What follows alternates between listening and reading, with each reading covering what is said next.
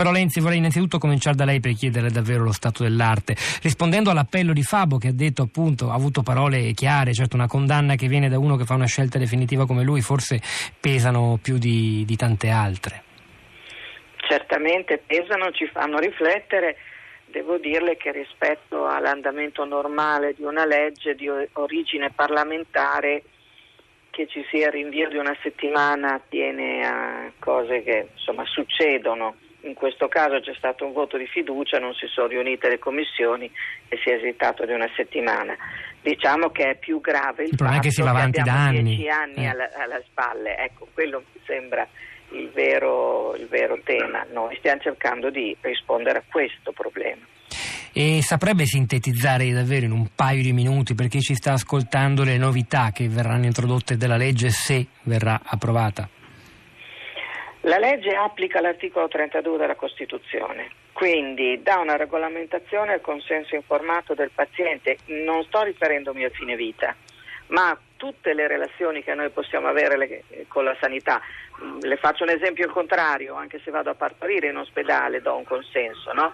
e posso avere i miei desideri che devono essere tenuti conto, anzi seguiti da parte dei medici e quindi è una normativa che riguarda il consenso in generale. Obbligo di informazione, obbligo per il medico di rispettare eh, la rinuncia o la revoca del consenso anche quando questa comporti l'interruzione della cura.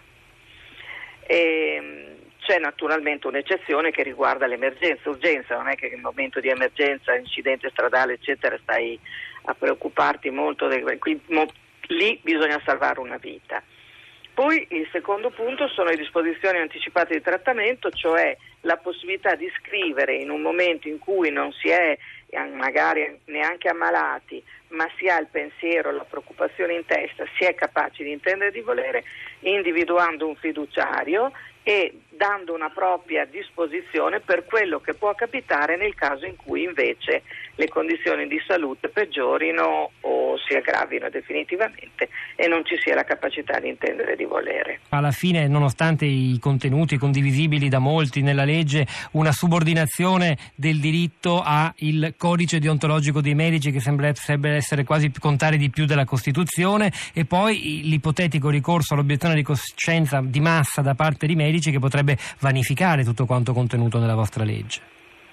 Allora, il riferimento alla deontologia professionale che riguarda tutti i professionisti della sanità, i medici sono i più noti, ma ci sono anche altri professionisti, ha un codice deontologico anche gli infermieri, per esempio, è un riferimento generico in una legge di principi e riguarda il consenso in generale. È difficile noi abbiamo scritto così, il paziente non può pretendere dal medico un comportamento contrario alla deontologia professionale. Le avremmo potuto scrivere che il medico segue scienze e coscienze, sarebbe stato secondo me ancora più largo perché avrebbe riconosciuto un'autonomia individuale al singolo.